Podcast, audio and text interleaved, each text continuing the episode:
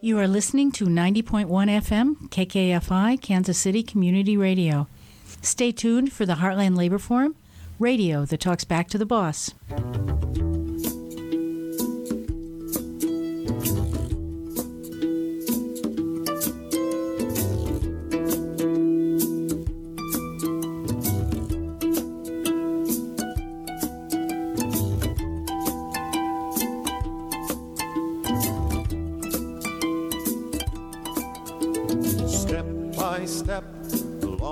March can be won, can be won. Many stones can form an arch, singly done, singly done. And by union what we will can be accomplished still. Drops of water turn a mill, singly done, singly done. Welcome to the Heartland Labor Forum, a weekly show of news, information, and commentary by and for the working people of Kansas City. This show is produced by a team of volunteers from a broad range of workplaces and unions. The views expressed on the Heartland Labor Forum are ours and not necessarily those of K K F I or any unions involved.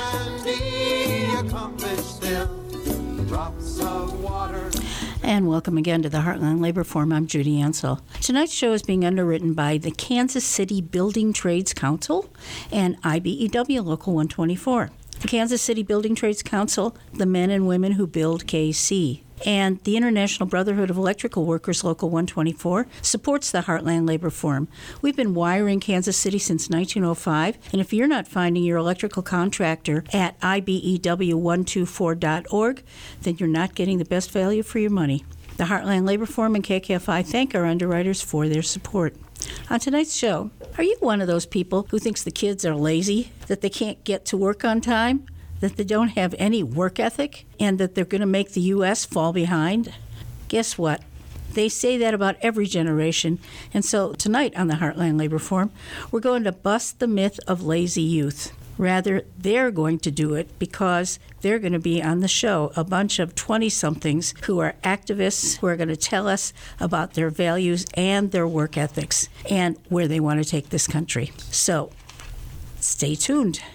In the news, nurses at Research and Menorah rally against staffing shortages, and union numbers are up in twenty twenty-two, while density is down.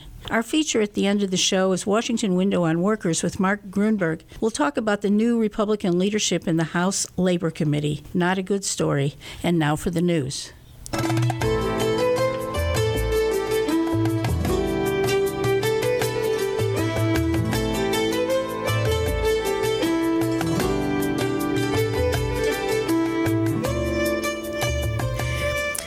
This comes from P A I. The U S had fourteen point two eight five million union members in calendar year two thousand twenty-two, two hundred seventy-three thousand more than the year before, the Bureau of Labor Statistics reported in its annual survey.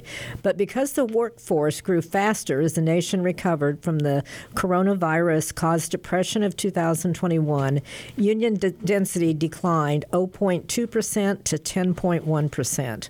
All the gains came in the private sector, where union membership increased by two hundred ninety-three thousand to seven point two two three million.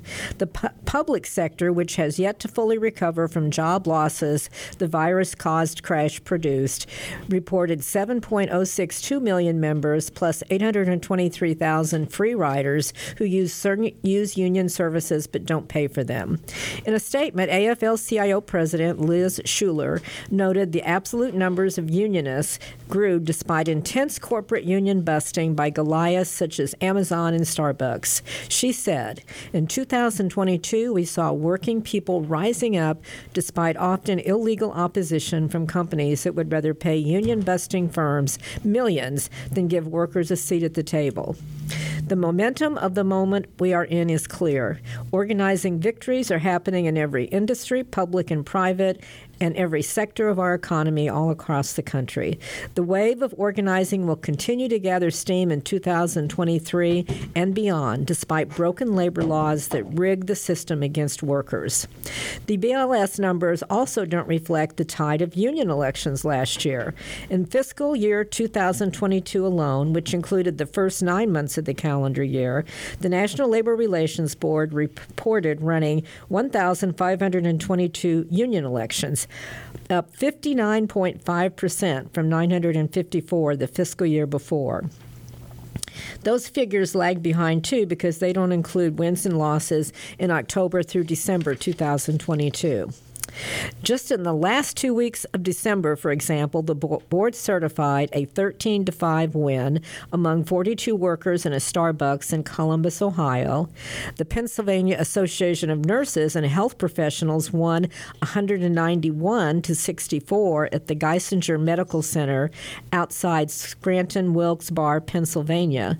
And there was a ninety-nine to three landslide for office and professional employees, Local one fifty-three, at Tufts University. University in Massachusetts, for example. Also not le- reflected in a survey, A F S C M E's tsunami of support at Chicago's Art Institute, four hundred ten to thirty-three, among six hundred workers in December, or A F T Local five two two one's win, two wins by a combined twelve to zero margin. Everybody voted at the University of Vermont Medical Center in Burlington, nor for the ma- that matter for the most publicized win of two thousand twenty-two, the independent Amazon labor union's victory at the monster shipping firm's Staten Island J F K eight warehouse, which due to employer stalling wasn't certified until late December.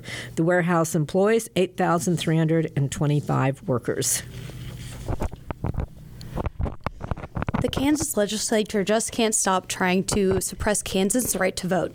Several bills were introduced during last Thursday's House Committee on Elections, including bills language requiring election officials to cross-reference voter immigration status and welfare recipient lists with voter registration lists. Also included was a bill requiring a witness for each signature on advance ballot envelopes. Did you hear that? If you get a mail-in ballot, you must find someone to witness you filling it out before you can mail it in. Another bill scheduled to have a hearing this week is House Bill twenty thirteen, which requires a runoff between the top two candidates whenever a statewide candidate fails to receive a majority of votes cast. Seriously? So in the name of having candidates reach candidates elected by a minority, when there are more than two candidates, the two with the most votes will then be elected in a special election, almost guaranteed to cost a lot of extra money and have a smaller number of voters than the general election. That makes sense, doesn't it? Finally, House Bill twenty fifty-six would require that require that advance ballots be received by the election office by seven p.m. on Election Day. This bill could potentially disenfranchise thousands of Kansas voters because those voters live in areas with slower mail delivery, such as rural areas. Registered nurses at three H C A healthcare facilities in Kansas City area, Research Medical Center, Research Psychiatric Center, and Menorah Medical Center, joined thousands of members of the National Nurses United this afternoon in actions to demand hospital industry end their profession's staffing crisis by providing safe numbers of nurses to care for patients. The Kansas City area nurses are members of National Nurses Organizing Committee, an affiliate of N N U. N N U nurses emphasized that this winter's surge of R S V, influenza, and COVID nineteen patients resulted in crisis conditions because of a decades-long campaign by hospitals to decrease inpatient beds, particularly in pediatric units and units deemed less profitable, a short staff units in order to maximize profits. For example, Julie Perry of N N U K C, which represents R Ns at Research and Menorah, which are owned by the conglomerate H C A, said her members overwhelmingly voted no confidence in the chief nursing officer, Julie Philbeck, at the research hospital for making short staffing a daily occurrence by constantly assigning a minimum number of nurses to provide patients care and then sending some of the assigned nurses to fill other staffing holes in other departments. She has also cut the number of charge nurses in half and piled on extra nursing duties to the ones left in the department. Zoe Schmidt, an R N at Research, said, Turnover is a rampant problem at our facility, and that hurts patients. Our staffing needs are dire right now. In the last four months, we've lost another fifty-one R Ns, which is almost ten percent of our nursing staff. Perry recommended that people call nursing administration at both Research and Menorah and ask them to assign more nurses per shift, or you'll take your business elsewhere. Tonight's news was read by Margaret Miles, Judy Morgan, and I'm Tom Gebkin. Everything to know about me is written on this page. The number you can reach me, my social and my age. Yes, I served in the Army. It's where I learned to shoot. Eighteen months in the desert, pouring sand out of my boots. No, I've never been convicted of a crime. I could start this job at any time.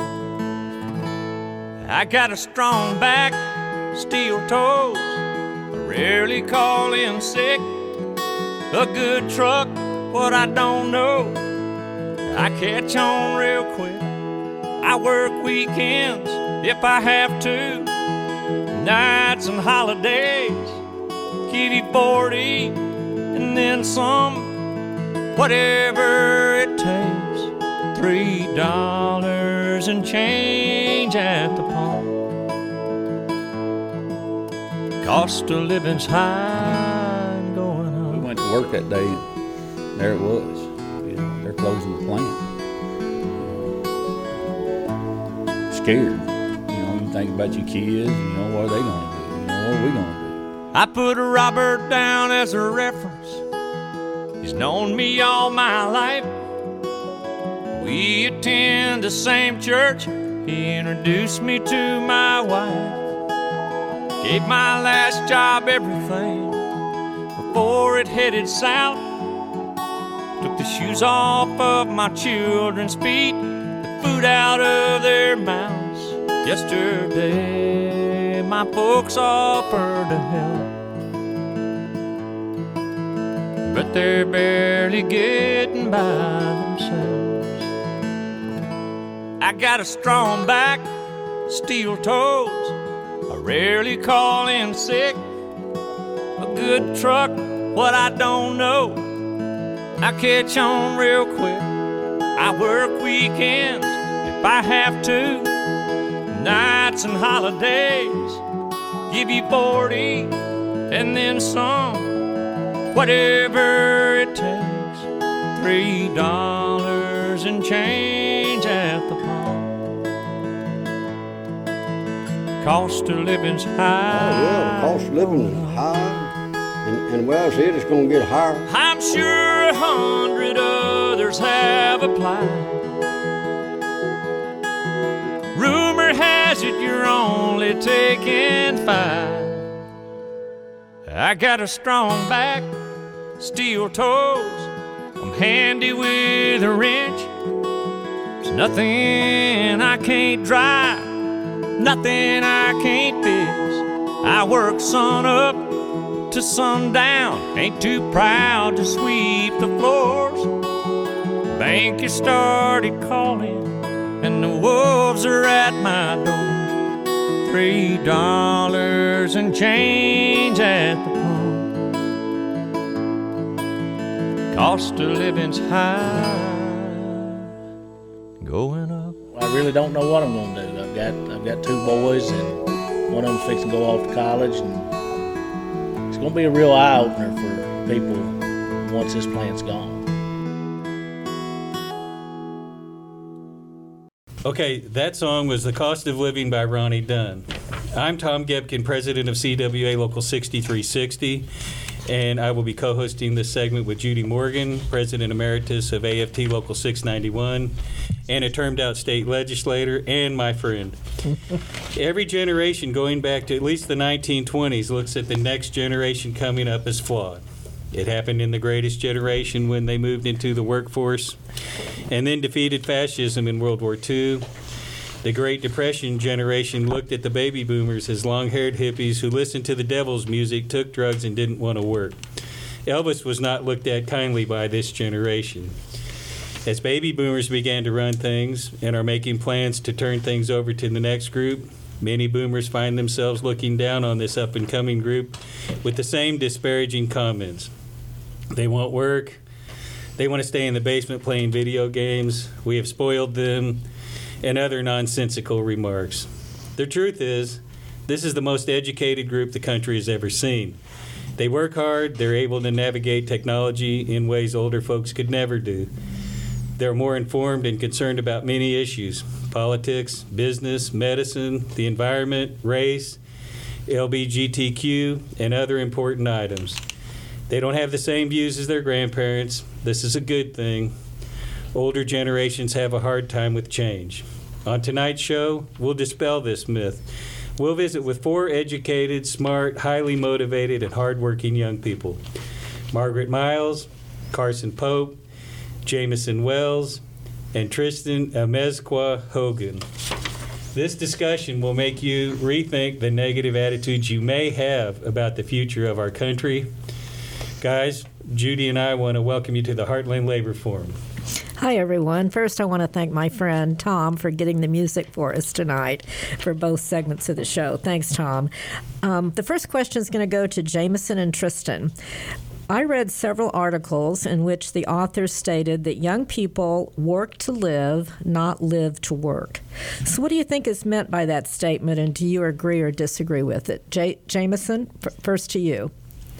Yeah, thank you, thank you. Um, yeah, when I, when I hear that, it, it really does speak to this core value. I, I think there is some truth in that, but I think that's okay. Um, this idea that um, we don't live to work. We actually um, fight for decent workplaces in terms of, in terms of the benefits and work-life balance, um, because we, we want to live decent, full lives outside of the workplace. Um, you know, like Tom said, we do work hard, and uh, we care about the work that we do, but we, we do want to be able to go home and have that, that leisure time with our loved ones, um, be able to take vacations, and be able to um, take care of ourselves outside of work. So um, so, so I don't ba- have too too much issue with it now. Yeah, so basically lead a more balanced life is what you're saying.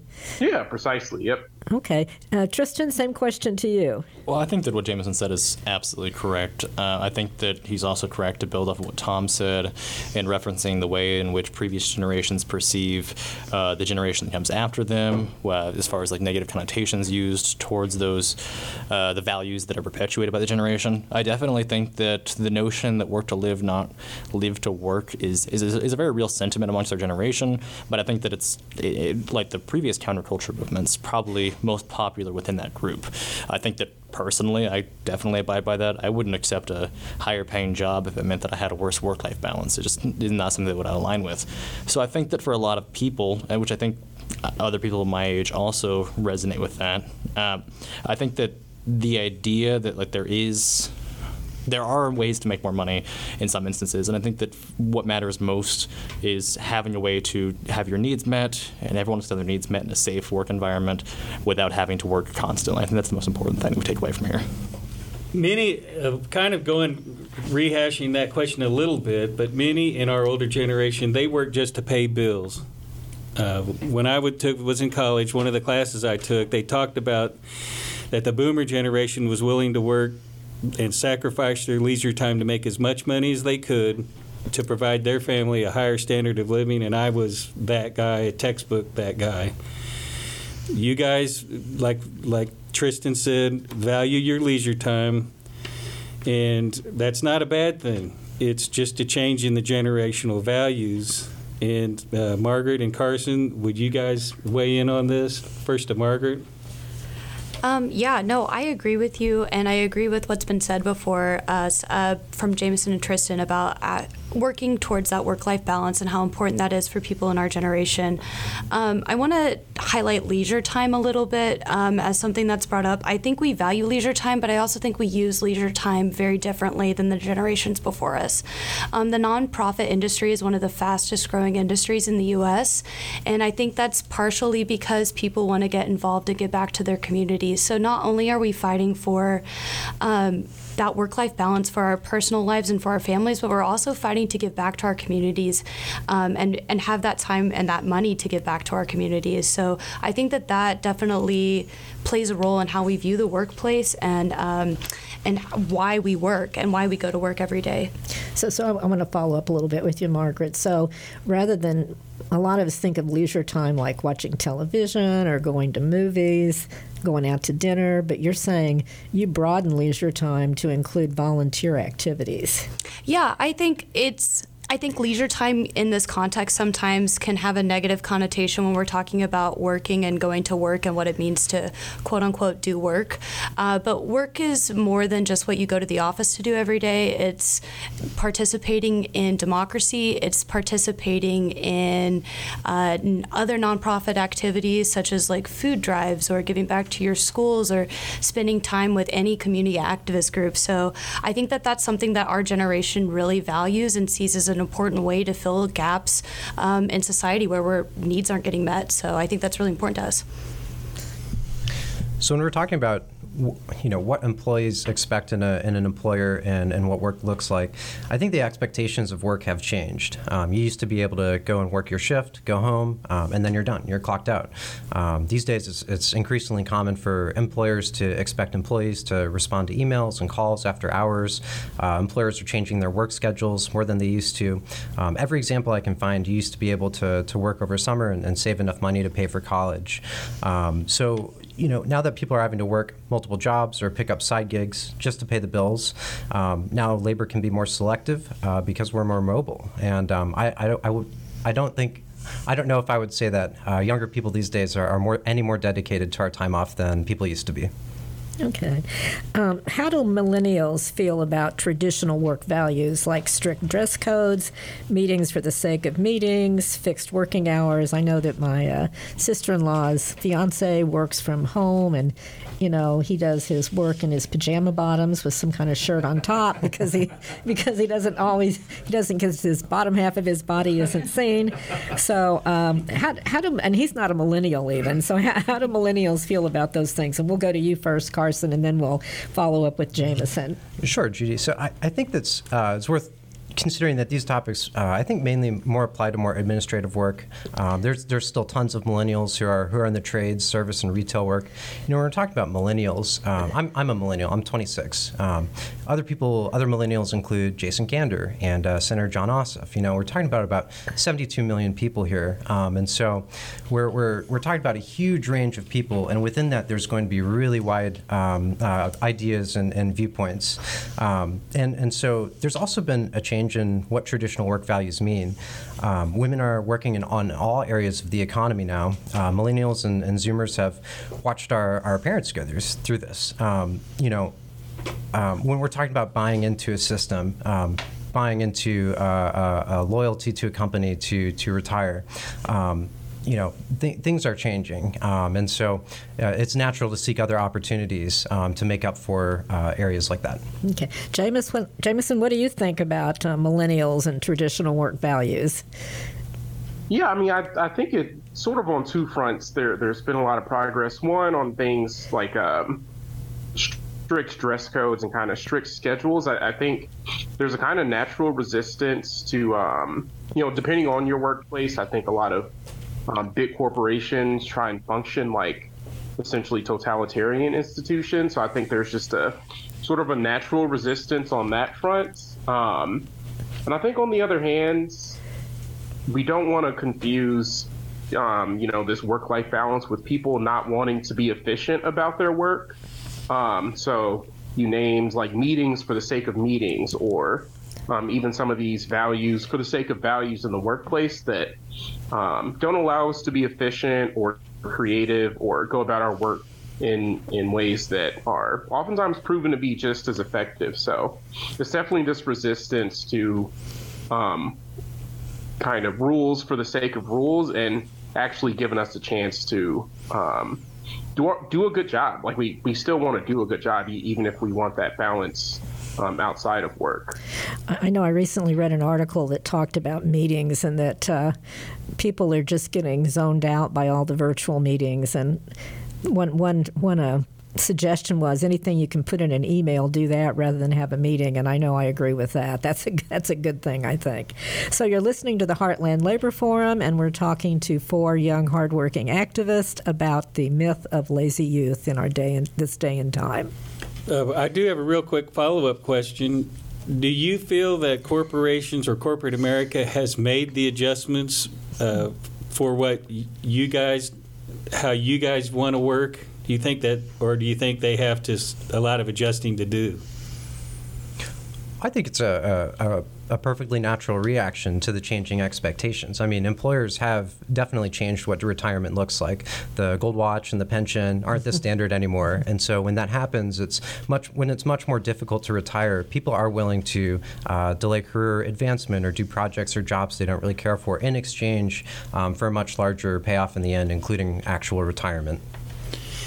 Well, previous generations, like you said, would work at one place their entire career and they'd retire with a nice pension. I read somewhere that someone entering the workforce today will have five different careers in the span of their work life. This is a big change for corporate America in a short time. Do you plan on staying on one job your entire career, and how do you feel about other young people you know? Like, do you guys anticipate moving around the workforce? And that's for uh, all of you guys to answer. Um, I can speak on my personal experience, Tom. Uh, personally, I've already had three jobs in my adult career, so no, I don't plan on staying in one job uh, for all of my career. Um, I think today there's a lot of transparency in social media, but also in between different workplaces in the same industry. So it's really easy to tell when you're in one, you know, one workplace, Uh, whether or not that workplace is fulfilling the same benefits as its competitor. And if they're not, why not move over there if you're going to do the same job for more money and more benefits? Um, so I think that's the general attitude for most of the people in my generation, is if we see a job and we see an opportunity for lateral or horizontal growth, we're going to take it. Absolutely. Uh, I, th- I think that, just to echo uh, what Margaret said, is that, I mean, I've had, I don't even know how many jobs so far, uh, five, six, seven, and I, I definitely don't plan on, as much as I love doing what I do, I do not plan on staying in my current role forever. Uh, I think that uh, something that we see repeated a lot is that we lose out on opportunities to either learn new things or have salary advancements. Um, and beyond that, uh, I, I think that that's mostly like as far as like a, a more traditional like work environment that we're describing right now. But I mean, the flip side is that like you have union members uh, who may work at the exact same place their entire life and have very good lives doing so. So I think it really depends on what sort of work you're engaging in, how you do that work. I mean, you could work for the same, I don't know, iron company your entire life and probably make a great salary, have a great pension, and you could be my age. But the flip side is you could be doing a lot of other things and not have that opportunity. Tristan, that's an excellent point. I mean, when we're talking about people seeking that stability and, and transparency in their work. Um, I mean, one thing that comes to mind that I've seen uh, a lot of success with is the uh, the Missouri Apprentice Ready program. Um, it, it brings young people in from those jobs with unpredictable pay, unstable hours, into a training program to, to get a job with full transparency on benefits. The pay scale is, is transparent. You know what your hours are going to be. Um, so hundreds of young workers have already gone through this program, and we have yet to see any of the graduates uh, changing careers. So if you're thinking about it, an apprenticeship program is right for you, then head over to M O works initiative dot org for more information. Um, highly recommend it. Jamison, how about you? Are you going to stay in the same job your entire life? No, no. I, I mean, I, I really do appreciate the, the previous points made, especially, you know, I think that distinction, it, it does come down to the type of work you do. Um, I think one of the principles in organizing work is this idea that you organize yourself out of a job. So um, it, it's not as much that sort of corporate ascension as much as it's, um, you know, keep figuring out what new skills you can learn and share with others. Um, but that other point, I mean, do people have a good reason to want to stay at the same job? And um, I'd be curious to see the breakdown of those numbers for folks uh, in union jobs. I think when you give people a real reason and they they know what their benefits are, that transparency, that's what makes people want to stay. Mm-hmm. Um, so yeah, it's, it's that real balance of how, how are people enticed to want to stay, and is it just the nature of the job that uh, people move around? Okay, so you, so I think you all are saying that it, it varies, that some people are going to change jobs a lot among the millennial generation, but there there may be some that, that end up hooking into a career they really like and sticking with it. Um, yep. Okay, that sounds good. Uh, another thing previous generations believed in was the American dream of owning their own home. I know I felt real lucky that I, uh, my late husband and I got our first home when we were like twenty-four and twenty-five, and it was probably, I think, one of the best financial investments of our life. Is that an important goal for uh, for people your age? And we're going to give this to Tristan and Margaret. Absolutely. No, I, I think that uh, I, me and Margaret bring an interesting conversation here because uh, my wife and I, we do own our home. Uh, we purchased a home in the West Side, and we're, we're very lucky to have done so. Uh, but I think that what you mentioned as far as the financial security and viewing uh, home ownership as an, an unfortunate uh, investment is a very real part of that. Um, I think I saw that like thirty-nine percent of like people under thirty-four own a house or something along those lines. And I think that, that number really recently ticked up. Um, I. I don't know if that's later than previous generations, but I do feel like the idea of owning a home or at least having housing stability and a sense of like generational wealth as a, as a, as a vehicle um, is very important to my generation. Uh, I think that's what, if we really talk about the way that housing is used in the United States, I mean, that's what it is. Uh, the idea of that you could own a house, that it could, you know, increase in value, it, it is an unfortunate part of the dynamic. So I think that that is a goal for most of my age group. I would agree with Tristan on that. Um, I would only add that I think it's becoming a more unrealistic goal mm-hmm. day by day. Um, the majority of Americans today, I think I read an article dated in September that said one hundred forty-nine million Americans work two jobs, um, and out of that, four hundred thousand Americans work two full-time jobs. Um, you know, that's a large commitment just to make ends meet. Uh, in Kansas City, I am not a homeowner, homeowner like Christian or Tristan, excuse me, but I um, am a renter, so I rent north of the river, um, and I know that my rent is probably going to go up significantly when I have to re-sign my lease.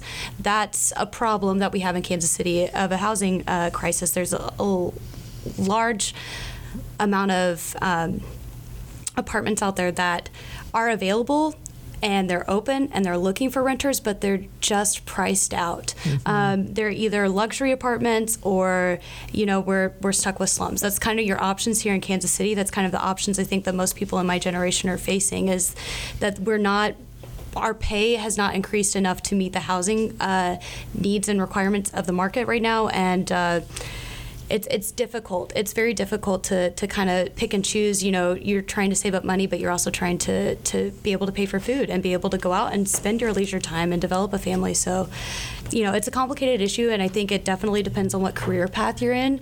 Uh, but I think it's becoming more unrealistic for us to be able to do that. Hey, you guys, let's take a couple of quick messages, and we'll come back to this conversation. February twenty-seventh at nine thirty, Understanding Israel-Palestine airs another episode in its series, The Nakba Project. Listen as Palestinian refugees in Lebanon explain why they abruptly left their homes in nineteen forty-eight in response to the growing theft from Zionist militia. That's Understanding Israel-Palestine at nine thirty, Friday, January twenty-seventh.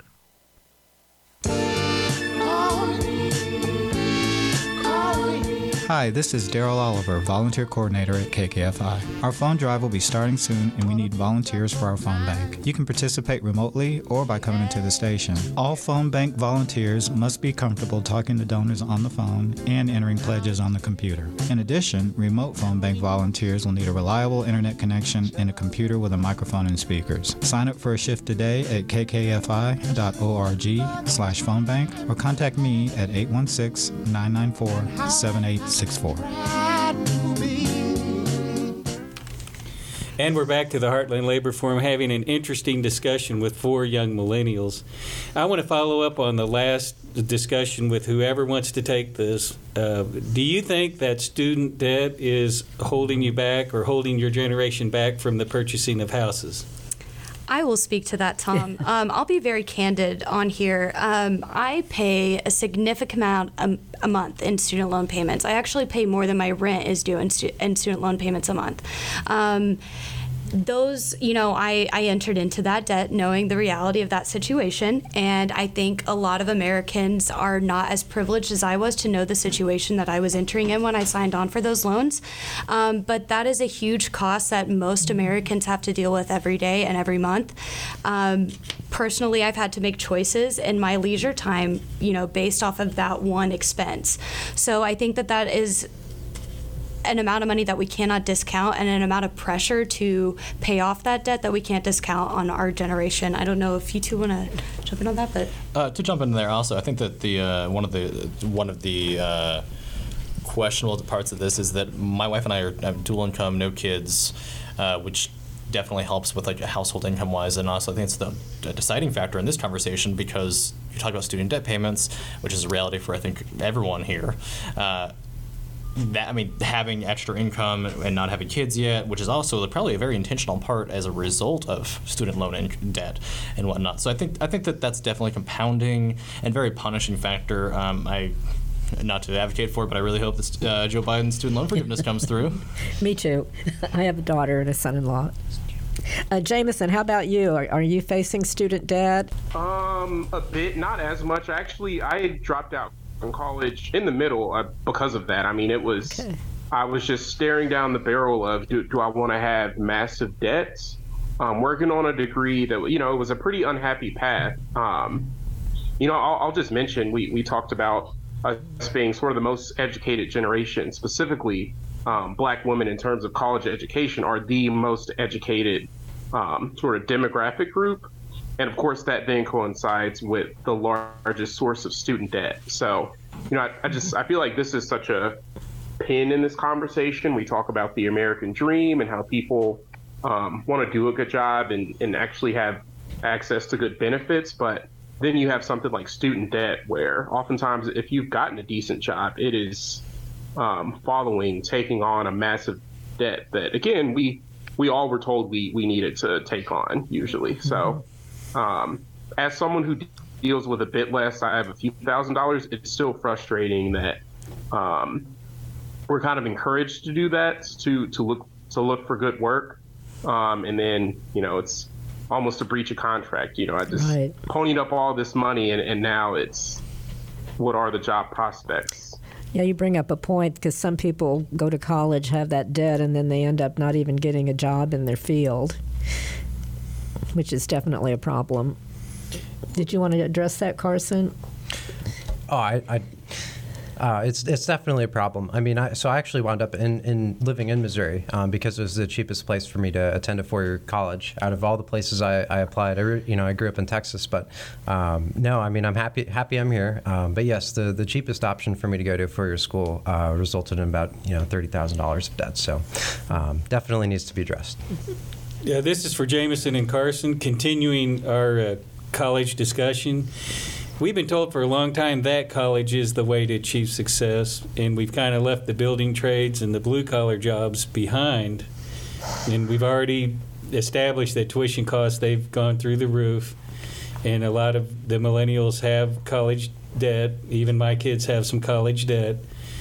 A college diploma doesn't always guarantee a job. What what do you guys think of it? First to Jameson and then to Carson. Yeah, I think, I mean, it's, there's a reason that corporations um, like MOHELA go after, you know, you know they, they really work to ensure that we have to keep paying our student debt, and they constantly attack unions, which a lot of those more blue-collar, hands-on jobs that you describe um, are, are so beneficial, pay well, have great benefits, like earn sick time and high wages because of the union. So you see these corporate attacks on both unions as an institution and really trying to extract this debt, because when it comes down to it, it is, it's an ongoing power struggle. They want to have the power to pay us low wages, offer low benefits. Um, so, so that makes it feel like even more of a trap that you might um, go for a college degree, and whether, you know, attain it or not, not attain it, you don't really have much of a guarantee or assurance um, on finding a job in your field, unless, again, to bring it back to corporations, you, instead of taking this public defender job with your law degree, it's going to be a lot more lucrative to be a corporate lawyer. So it's r- really, this is like a, a great encapsulation of just this corporate assault on working class people. And for our audience, what is MOHELA? Yeah, MOHELA is um, one of the largest, I'm, I'm, I, I want to get this as right as I can, but it's one of the largest um, student debt um, servicers, and they were uh, one of the corporations, I think the main corporation named in the lawsuit by a few attorney generals, including our former Attorney General Eric Schmidt, that um, sued to over, overturn the Biden student debt forgiveness. So mm-hmm. MOHELA is one of the companies that basically was um, active in trying to prevent the collector of student debt, or the institution that collects student debt, from then discharging that debt and lifting people, like everyone on this call, out from out from under that debt, at mm-hmm. least to a degree. So, Jameson, that's a ex- that's an excellent point. I mean, when the um, back to what you're saying about the, the reciprocity isn't there when you're you know going going through college and you're starting to question um, whether it is going to ultimately pay off in the end. Um, so again, you know, we're, when we're talking about tens of millions of people here and the group of, of young people, um, it's, I think it's natural for, for college to be um, um, for some and, and not for others.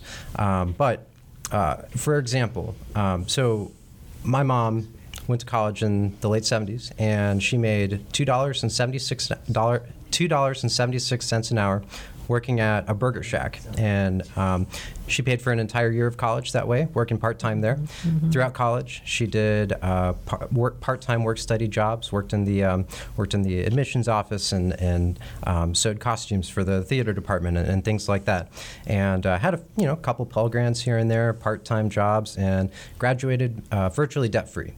So that's unfathomable in, in today's economy. And so, yes, we're seeing this large-scale shift of, of college um, being, people being priced out of certain parts mm-hmm. of, of the economy and of life, um, things including college.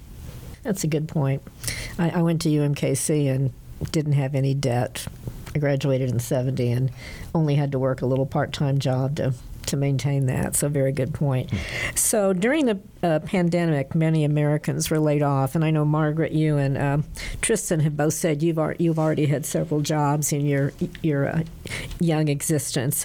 Um, and according to a two thousand nineteen Harris poll, workers under thirty-five expressed more layoff ex- anxiety than their older counterparts. Do you have any, any, you or any of your other young friends worry about being laid off from your job? Um, yeah, I think it's a concern, regardless of the generation you're in, of losing your job and losing that steady stream of income, um, and, you know, questioning what you're going to do to make ends meet and how you're going to take care of your family. Um, I think the reason that some of my generation might have more layoff anxiety is because of the pandemic. Um, I graduated in twenty twenty, in May of twenty twenty, um, and it was very difficult to find a job during the pandemic. So once we did find a job, you held on to that and you hoped for the best, and we're still holding on to a lot of those positions. Um, but additionally, I mentioned earlier, a lot of Americans are working two jobs, if not two full-time jobs. And so if you're relying on two jobs to, you know, make ends meet, and if you lose one of those, or if you lose your only job, you're you're faced with a lot of high costs and a very difficult environment to go out and find a new job in. So I think that's probably the main motivator for that layoff anxiety, but I'm sure Tristan has some better insights. I don't know about better insights. Uh, this this uh, section specifically talks about workers under thirty-five, and I think that a big part of this layoff anxiety is that those workers have seen multiple economic crises in their lifetime. I mean, you mentioned the pandemic, which obviously is a defining one, and we looked at two thousand eight. Um, I think that one of the, the quiet parts of all this is that workers under thirty-five have had no opportunities to build up any sort of safety net. Uh, the average savings, according to Market Watch, for workers under thirty-five is like three thousand two hundred dollars, mm-hmm. which that's enough for rent, your car payment, your insurance, and some food for one month. That's not that's not a that's not a fallback net. That is an emergency, like that that is a crisis itself. Um, I think that a lot of young workers worry about being laid off because they don't have backup opportunities. I think that a lot of young workers increasingly don't have generational wealth to fall back on, as far as like families that can rescue them. So I think that uh, ultimately it, it, it's a defining fear. I think it exists for me. I think it exists for a lot of people, regardless of the industry they're in. When I was researching for this uh, program, I love to do research, so I got online and just looked up, you know, lazy youth or something like that, and I came across a, a hashtag that was QuitTalk on TikTok. Uh, that's Q U I T T O K, and I'm just going to read a couple of the examples, but it was very interesting, and, and anyway, this hashtag Quick Talk uh, absolutely exploded with young people uh, sharing why they had quit their jobs during the Great Resignation. So, and I, I was very impressed with them. One young, young woman had gone to college, and she'd actually gotten a, a, a job in her field, but she said, no job should make you want to kill yourself. Now, that's drastic. Make you compromise your mental and physical health, your personal relationships, or your life in general, and she had quit.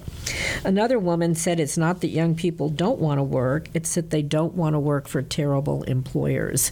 So um, tell me, uh, Tristan, we'll start with you, and then Margaret, how do you feel, how do you feel about that? I, I just kind of know, want to know your reactions to these quit talk, quit on TikTok. And I, I know, uh, just just because you started with TikTok, uh, and I'm a big TikToker, probably unhealthy, um, it, it's definitely something that is a pervasive theme amongst young people on social media, even if it's not an actual, like, uh, you, I don't know how many people are actually quitting their jobs immediately, and it's probably highlighting situations where people do quit their jobs. But um, I, I think that you see that across other social media networks as well. If you if you if anyone uses Reddit, uh, the subreddit anti-work came up during the pandemic. I think there's like two point five million people now who are on that subreddit, uh, and the focus of it is the Uh, frankly, hostile dynamics that exist in many working environments, regardless of the type of job it is, too. You can find poor bosses, you can find poor dynamics, poor safety, poor pay, poor workplace power in every single field. And I think that the idea that people are more willing to be like, you know what, I'm done with this, I'm stepping away, is uh, something that we should celebrate.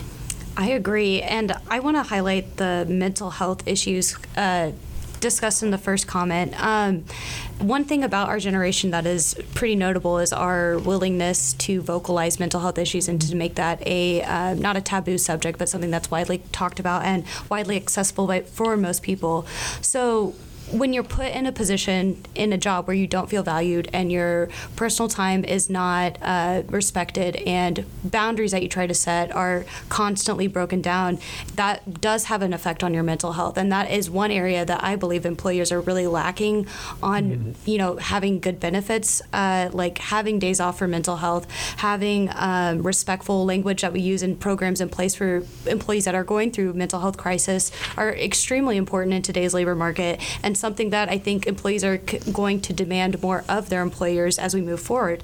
So I think that, you know, when you're dealing with those emotional and mental health issues and you're already feeling negative about your job, those things combined, you should leave and you should not tolerate a job that is a negative environment for you.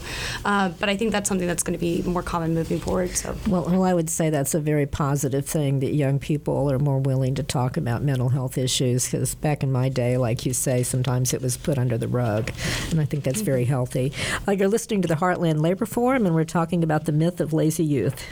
So one of the things I think you're describing, Margaret, is the millennials will not tolerate a toxic workplace where previous generations would would allow themselves to work under those conditions. Mm-hmm. And I think that also ties into, you know, why people have multiple jobs in their careers and why they're leaving now is they don't want to tolerate that negative behavior from their bosses.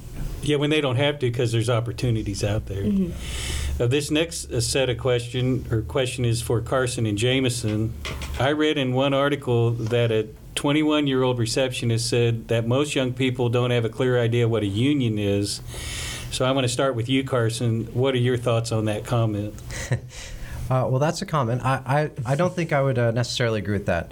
Um, so a big part of my work is um, uh, political education and engagement with union members. And I will say some of the most engaged, active, um, and and quite honestly brilliant people in, in unions right now um, are the young are the younger people. Um, they have a clear idea of what they want, like Margaret said. Um, and so also studies show that uh, millennials and Zoomers, Zoomers especially, are the most pro-union generation uh, currently by far. Um, their union approval uh, among younger people is, is much higher than it is among older people at this moment. Um, and so no, I, I would disagree with that comment, and I'm I'm, I'm very mm. excited to see um, all the cool things that um, young people are, are doing in their unions. I mean, for example, we've seen the, the um, surge in, in Starbucks uh, unionization. Mm-hmm. That is entirely led led by some of even the youngest workers that we possibly have right now. Um, and so that's really exciting, um, and to, to, to see what else younger workers can do um, and, and engage with unions that way. Carson, what's a Zoomer? So a Zoomer is uh, Generation Z. Um, so I believe anyone under maybe from five to twenty-five. Okay. Um, that's so gen- Generation Z is the one that's just younger than millennials. Okay, and they're yes. called Zoomers. Okay. Yes. Okay. Thank you. Jamison, how about you? What do you think about that comment about a lot of young people don't really know what a union is?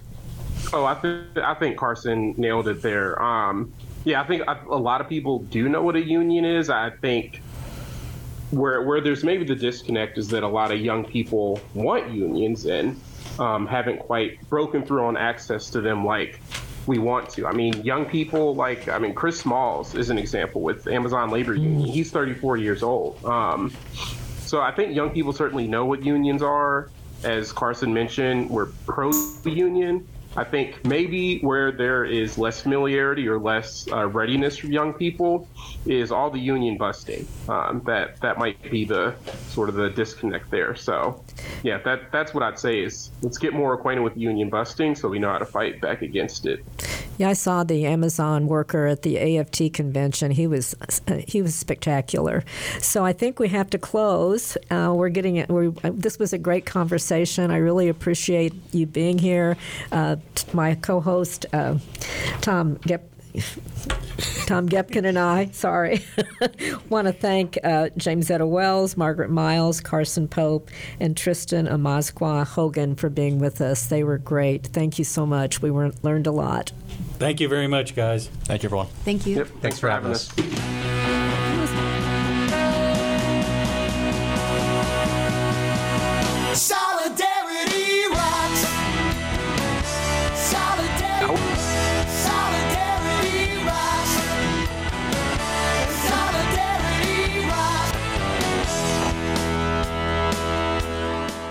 Hi, this is Judy Ansell, and with me on the phone from Washington, D C is Mark Grunberg with Washington Window on Workers. How you doing, Mark?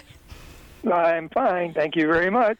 Good. Well, you wrote an awesome story, uh, to use the younger generation's language here, about yes. um, the the new House Labor Committee. Oh, gosh, we can't call it labor anymore.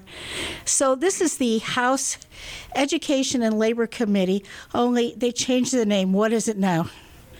Education and the Workforce. They did that before, too. It's gone back and forth ever since nineteen ninety-five. That's kind of so, ridiculous. So who's the new chair?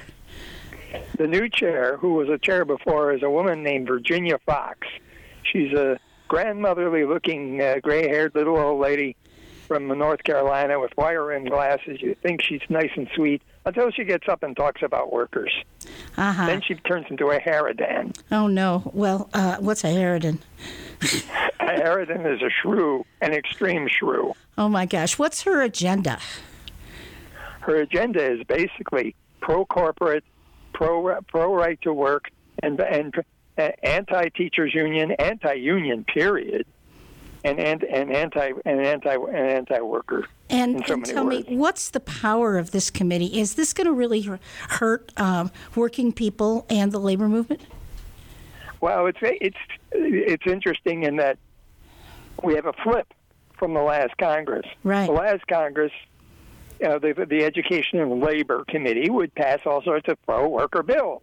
Mm-hmm. They'd go over to the Senate, and McConnell would filibuster them or threaten the filibuster, and Bernie Sanders didn't have enough votes, or Patty Murray then, didn't have enough votes to get him out of the Senate Labor Committee. Mm-hmm. Now, they're going to this bunch will pass a bunch of anti-worker legislation, because this committee is always ideologically stacked. You have extreme right-wingers on one side and very, very liberal people on the other. Mm-hmm. Um And then he'll go over to the Senate, and guess who's chairing the Senate Labor Committee? Yeah, Bernie, Bernie. Sanders. Yeah. Yes. I know. Yeah. So. And he's got the votes. So, so this sounds like so, nothing is going to happen then, because right. you're going to have these bills passed by the House, which won't pass mm-hmm. the Senate, and, and vice versa. Um, but uh-huh. this is also the House Education Committee, and some of the things that are in store for them are really kind of scary. Um, yes. You know, it sounds like what they want to do is they they have a parental bill of rights, which would uh-huh. whitewash American history and social studies with yes. emphasis on the word white. Um, mm-hmm. how, yes, what exactly. Are, That's what, what I put ch- in the story. Yeah. So. What, what are the chances of this thing getting through?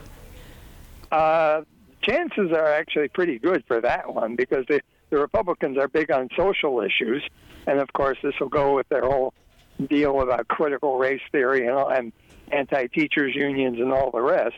So this will get through the House, and then Bernie will bury it again. Oh, good. So, all right. Yes. Um, as a teacher of American history, I know that American history isn't just white. But anyway. Right. And then there's the, uh, we've only got a minute left, but the, then there's the Appropriations Committee, and who's the chair of that one? The chair of that one is a man named Robert Adderholt from Alabama. His big deal is the Hyde Amendment. He's he's very, very right to life. He supports Alabama's recently passed anti-abortion bill, which says you can't have any abortions after six weeks of pregnancy. Um, and indeed, most of the Republican caucus goes along with that, if not even worse. Uh-huh. Um, he's been rather silent on labor issues and certainly on money issues for labor. But he said he wants to cut domestic programs, and of course, there's the Labor Department, the N L R B, and all this, and all the and all the programs that workers depend upon as right. an inviting target for him. So we can expect in our next couple of years' budgets that we're actually going to see a decrease in the budgets for the Department of Labor and, and the National Labor Relations Board. Mm-hmm. Mm-hmm.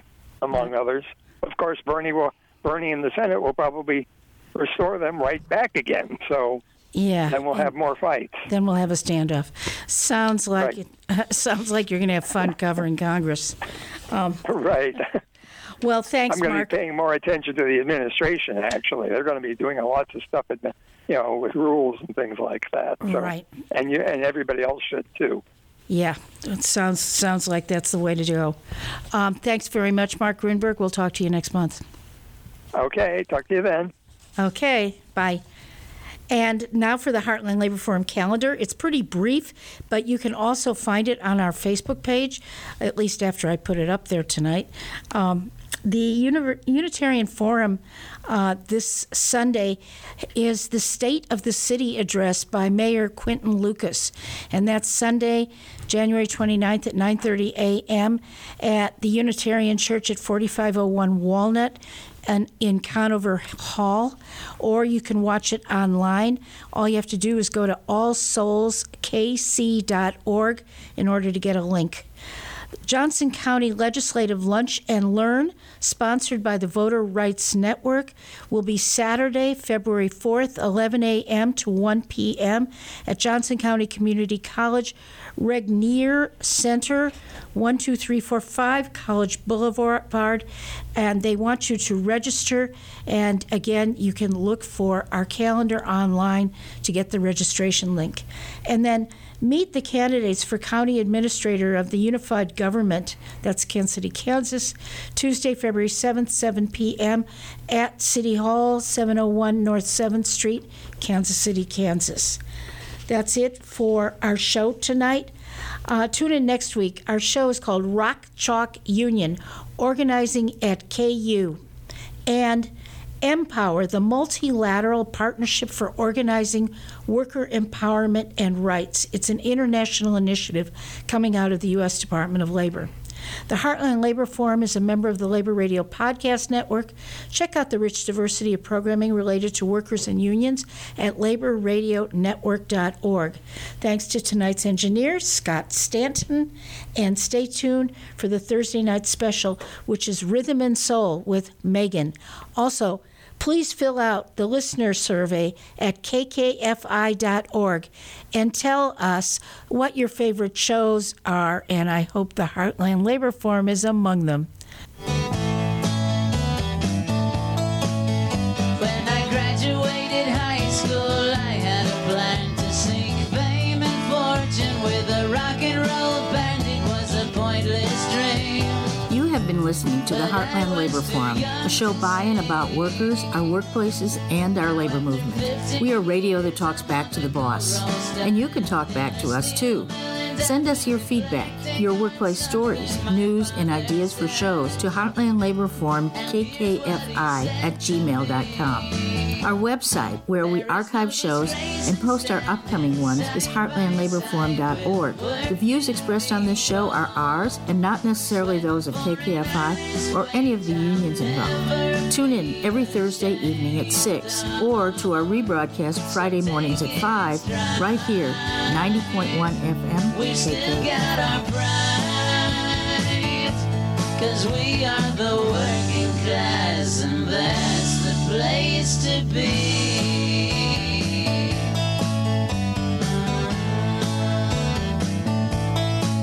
He said, if I were Frank Sinatra, I'd pull strings, and through political bull, you'd be on top of the glorified garbage pile, with all of their plastic smiles. You'd be with all the self-appointed kings and queens, with all their power and wealth and the material things that symbolize the greed that's keeping the world.